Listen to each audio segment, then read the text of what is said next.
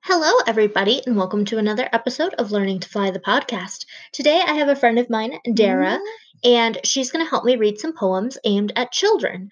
And these poems are on a variety of topics, a variety of voices, and by a variety of authors. I am so excited to share them with you guys. So, I'm going to let Dara take it away. She's going to read Mhm. Song by T.S. Eliot. Oh, okay. You don't have to put 'em Mm-hmm. on. Okay.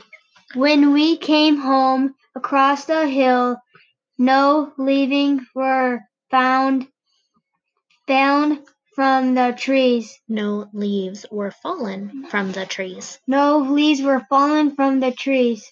The Gentle gentle finger of the breeze, breeze, breeze had torn torn, torn no quivering, quivering cobweb down. The head hedgerow, hedgerow bloomed with flowers still, no wither withered, withered petals, petals lay beneath, beneath, but the wild roses in in our in your in your wreath, wreath. There were were faded. faded and the leaves were brown. All right. Can I take that? Next, I'm going to read a poem titled Mermaid Song by Kim Adonazio. If I said that wrong, I'm totally going to link it in the description. And this is for Aya at 15, meaning that's the dedication. Damp haired from the bath, you drape yourself upside down across the sofa reading, one hand idly sunk into a bowl of crackers, goldfish with smile stamped on. I think they are growing pills, swimming up the sweet air to reach you, small girl. s- My slim miracle, they multiply. In the black hours when I lie sleepless, near drowning, dread heavy, your face is the bright lure I look for, love's hook piercing me, holding me cleanly up.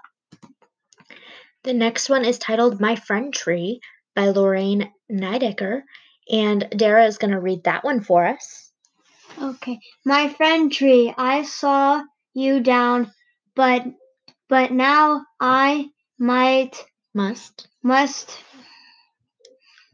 attend attend an old er and older friend to son the sun. the son. Mm-hmm. Fantastic, Dara.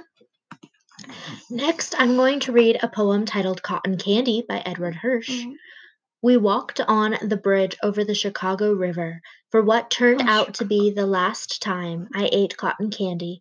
That air, sugary air, that sweet blue light spun out of nothingness. It was just a moment, really, and nothing more. But I remember marveling at the sturdy cables of the bridge that held us up, the threading my fingers through the long and slender fingers of my grandfather the old man from the old world who long ago disappeared into the nether regions, and I remember that eight year old boy who had tasted the sweetness of air, which still clings to my mouth and disappears when I breathe.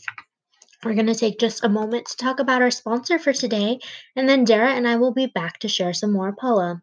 All right, so next, Dara is going to read The City's Love by Claude McKay. Mhm. For for for one Brief brief golden moment, moment rare rare like when wine. wine the gracious, gracious city swept, swept across the line, oblivious, Oh. oblivious of the color of my skin, forgets that I was an alien guest. She bent, bent to me my hostile, hostile heart to win, caused me cut me in past passion to her pillowy Best. best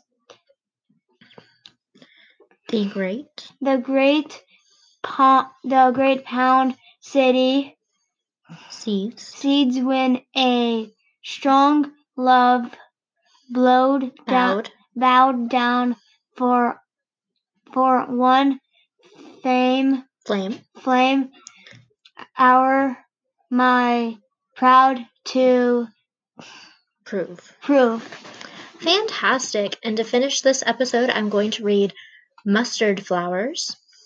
I'm so sorry I can't pronounce the author's name, but again, it will be linked in the description.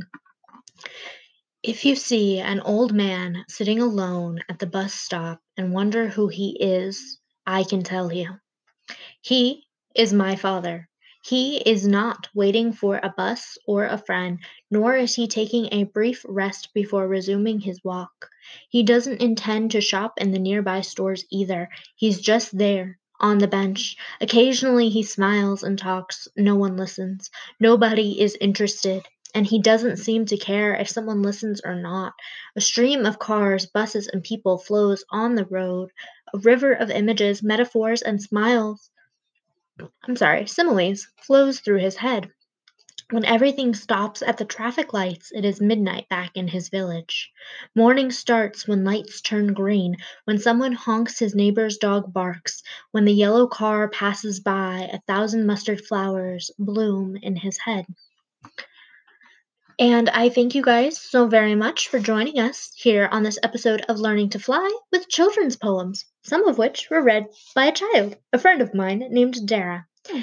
And I hope you guys enjoyed. Thanks for bearing with us today, and we'll see you again tomorrow on another episode of Learning to Fly the podcast.